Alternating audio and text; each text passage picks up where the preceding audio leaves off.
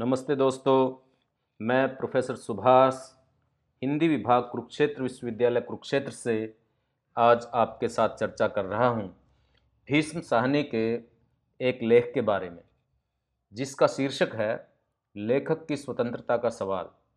दोस्तों, भीष्म साहनी स्वतंत्रता के बाद के वो महत्वपूर्ण लेखक हैं, जिन्होंने पूरे हिंदी जगत के साहित्य को प्रभावित किया लेखकों को एक नई दिशा प्रदान की। और लेखक की स्वतंत्रता का सवाल हमेशा ही महत्वपूर्ण सवाल रहा है। चाहे राजाओं की आश्रयदाता का सवाल हो, या फिर आधुनिक जगत में जहाँ फांसीवाद आया, या लोकतंत्र आया, या तानाशाही की सरकारें आई, उन सब में लेखक की स्वतंत्रता का सवाल एक महत्वपूर्ण सवाल के रूप में उभरा। इस सवाल पर लेखकों में भारी प्रतिक्रिया देखी गई। भीष्म साहनी ने जो लेख लिखा है, इस सवाल के कई महत्वपूर्ण पहलुओं को अपने अंदर समेटे हुए है। तो प्रस्तुत है दोस्तों, लेखक की स्वतंत्रता का सवाल। लेखक मूलतः जीवन से ही जुड़ा होता है। उसी को वह आंकता है, उसी में से वह सत्य को ढूंढता है, उसी की तह में बैठकर वह जीवन मूल्य भी खोजता है। उसी की विसंगतियों और अंतर्विरोधों से उनकी अनुभूति उद्वेलित होती है। किसी सत्ता अथवा पार्टी अथवा सिद्धांत का समर्थन अथवा विरोध वह जीवन के ही परिप्रेक्ष्य में करता है। इससे हटकर नहीं करता। लेखक के नाते उसके लिए जीवन ही सर्वोपरि होता है। ऐसे उदाहरण भी मिलते हैं, जहाँ किसी लेखक ने अपनी बौद्धिक मान्यताओं के बल पर कुछ लिखना चाहा, लेकिन जब वह ज़िंदगी पर सही नहीं बैठा तो वह अपनी मान्यताएँ बदलने पर मजबूर हो गया। पुनरुत्थान नाम के अपने उपन्यास को लिखते समय कहते हैं, टोलेस्टोय ने एक ऐसी चरित्रहीन स्त्री को चुना था, जो उनकी नज़र में नायक की अधोगति का कारण बनती है। पर लिखते समय वास्तविक जीवन से साक्षात करने पर उन्होंने पाया कि सच्चाई इसके उलट थी। वास्तव में नायक स्वयं उस स्त्री की अधोगति का कारण बना था और वह दोनों की भूमिकाएँ बदलने पर मजबूर हो गए थे। एक और लेखक के बारे में कहते हैं कि वह राजतंत्र के पक्षधर थे, पर उनकी रचनाओं में उनके काल की जनवादी भावना ही मुखर हो उठी है। रेणु के साहित्य का ऊँचा मूल्य हम इसलिए आंकते हैं कि उन्होंने अपनी गहरी मानवीय दृष्टि से जीवन का प्रामाणिक चित्र प्रस्तुत किया। इसलिए नहीं कि उन्होंने अमुक पार्टी का समर्थन और अमुक का विरोध किया। लेकिन इसका यह मतलब नहीं कि अपने काल में किसी लेखक की सामाजिक अथवा राजनीतिक भूमिका का महत्व नहीं है। महत्व अवश्य है, पर रचना धर्मिता के नाते निर्णायक महत्व नहीं है। दोनों भूमिकाओं को हम एक ही दृष्टि से नहीं आंक सकते। लेखक हज़ारों तंतुओं से जीवन से जुड़ा होता है। प्रकृति से, परिवेश से, सामाजिक संबंधों से, दायित्वों से, संस्कारों और मान्यताओं से। इनसे कटकर पूर्णतः स्वतंत्र लेखक की कल्पना नहीं की जा सकती। टोलेस्टोय के शब्दों में इस तरह का स्वतंत्र लेखक शून्य में लटक जाएगा। इस दृष्टि से लेखक की स्वतंत्रता नाम की कोई चीज़ नहीं होती। जितना अधिक कोई लेखक अपने देश और काल से, अपने देश के जनजीवन से जुड़ता है, उतना ही अधिक मेरी समझ में वह निखरता भी है। लेखक के नाते उसके व्यक्तित्व का विकास होता है। लेखक के लिए स्वतंत्रता की खोज समाज से कटने में नहीं है, समाज से और गहरे में जुड़ने से है। जितना अधिक वह जुड़ता है, उतना ही अधिक वह स्वतंत्र भी महसूस करता है। गहरे लगाव के बिना लेखक की स्वतंत्रता की कल्पना नहीं की जा सकती। जीवन से जुड़ना, जीवन की मूल विसंगतियों के प्रति सचेत होना है। समाज में सारा वक्त एक कसमकस चलती रहती है। इस संघर्ष का समाधान विभिन्न राजनीतिक पार्टियाँ अपने अपने ढंग से करना चाहती हैं।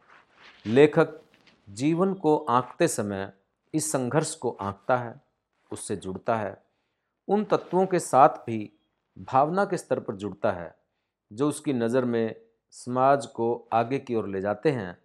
वह अपनी आवाज़ उठाता है। पाठक को उन विसंगतियों के प्रति, उस संघर्ष के प्रति सचेत करता है। भले ही वह सक्रिय रूप से किसी राजनीतिक दल में काम करता हो या नहीं करता हो। इसी गहरे लगाव के कारण वह कभी कभी सत्ता के आड़े आता है। प्रेमचंद की रचना सोजे वतन पर अंग्रेज़ी हुकूमत ने प्रतिबंध लगा दिया था और प्रेमचंद को उसकी प्रतियाँ जलानी पड़ी थी। लेकिन प्रेमचंद ने अपनी दृष्टि के अनुरूप लिखना नहीं छोड़ा था, बल्कि अपना नाम बदलकर लिखने लगे थे। अंग्रेज़ी शासन के दौरान हमारे अनेक लेखकों के साथ ऐसा हुआ था। आज फ़िलिस्तीन के बहुत बड़े भूभाग पर इसराइल का कब्ज़ा है और वह फ़िलिस्तीनी लेखकों को विरोधी साहित्य लिखने की इजाज़त नहीं देता। फ़िलिस्तीनी लेखकों को प्रलोभन दिए जाते हैं कि यदि वो प्रेम और सौंदर्य की कविताएँ लिखेंगे तो उन्हें नौकरियाँ दी जाएँगी, पुरस्कृत किया जाएगा। पर यदि देशभक्ति और विद्रोह की कविताएँ लिखेंगे तो कड़ी सज़ा दी जाएगी। अनेक अन्य देशों में भी ऐसी ही स्थिति है। यह सही है कि जहाँ कोई लेखक समकालीन सत्ता का समर्थन करेगा, वहाँ सत्ता उसे प्रोत्साहित करेगी। पुरस्कृत भी करेगी। जहाँ विरोध करेगा, वहाँ उसे दंड भी दे सकती है। उससे अभिव्यक्ति के बहुत से साधन छीन भी सकती है। उपरोक्त सरकारें तो बाहर की थी, विदेशी थी। दमन की नीति अपनाकर विरोध को कुचलने वाली थी। पर जहाँ सत्ता पर अधिकार अपने ही देश के लोगों का हो, वहाँ लेखक कौन सा रवैया अपनाए? मैं नहीं मानता कि सत्ता और लेखक का रिश्ता केवल परस्पर विरोध का ही रिश्ता हो सकता है। हर प्रकार की सत्ता का स्वरूप एक जैसा नहीं होता।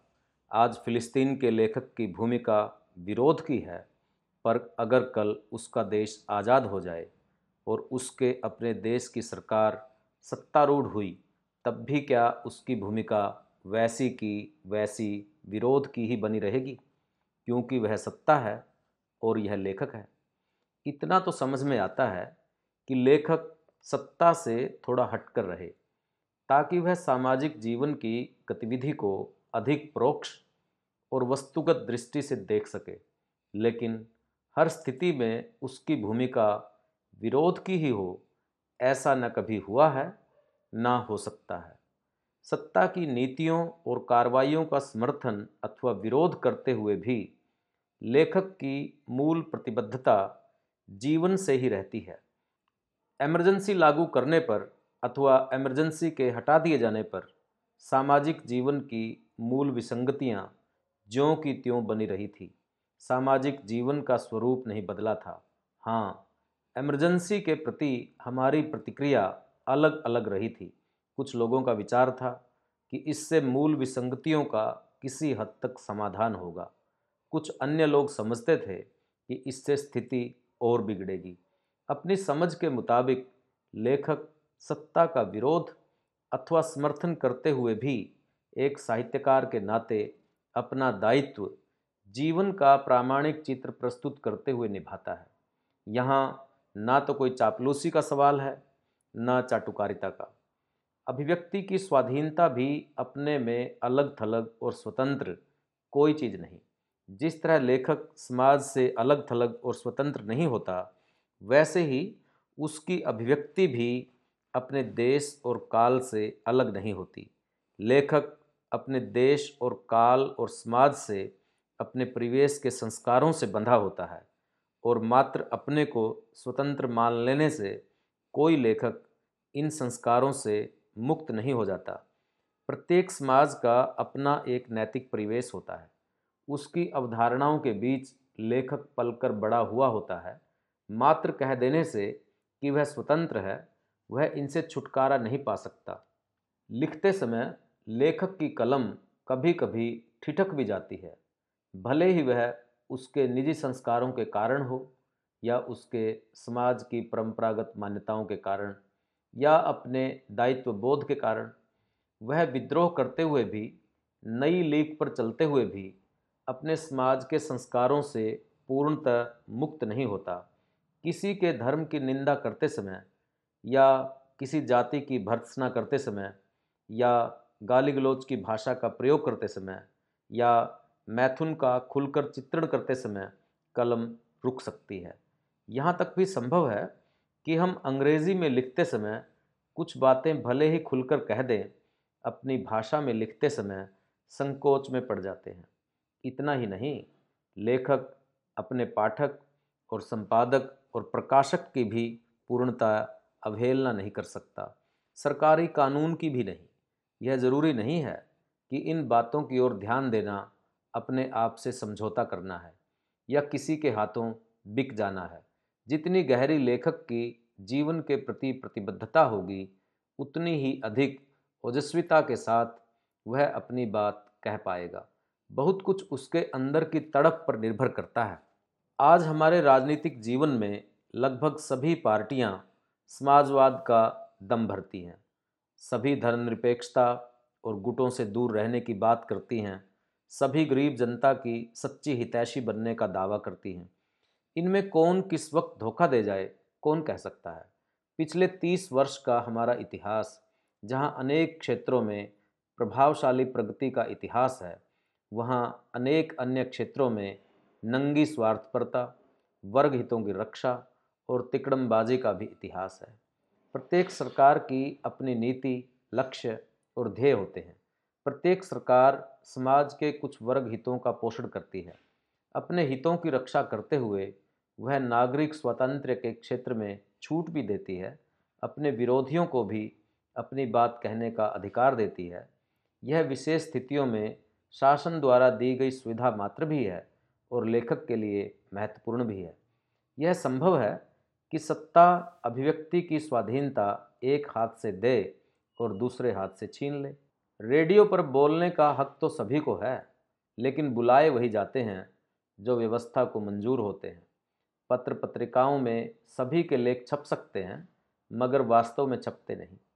प्रकाशन का अधिकार तो सभी को प्राप्त है, लेकिन प्रकाशक सभी की किताबें नहीं छापते।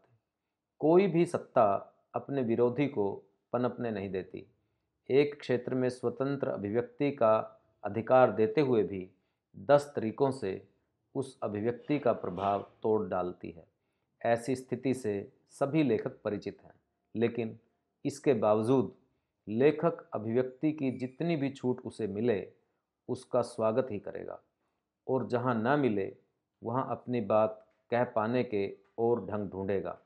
जहाँ एक और यह इस बात पर निर्भर करता है कि सत्ता का स्वरूप क्या है, वहाँ इस बात पर भी निर्भर करता है कि लेखक कहना क्या चाहता है।